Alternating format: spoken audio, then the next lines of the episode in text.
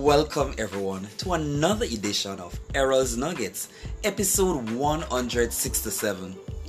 Do not listen to them. If you have ever been told that you are too young or you are too old to do something extraordinary, or you are not qualified based on where you live, if that has been your reality, I want you to listen to me carefully do not listen to them. Yes, don't allow anyone to put any limits on your life. It is time to stand up and deliver. Get up and make your mark. I dare you to keep your eyes on the dream and work diligently to achieve same.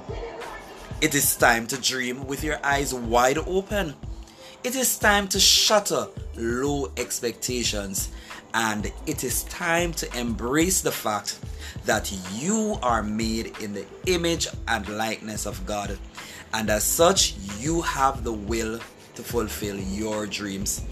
I am Errol Campbell, and remember, you are created for greatness.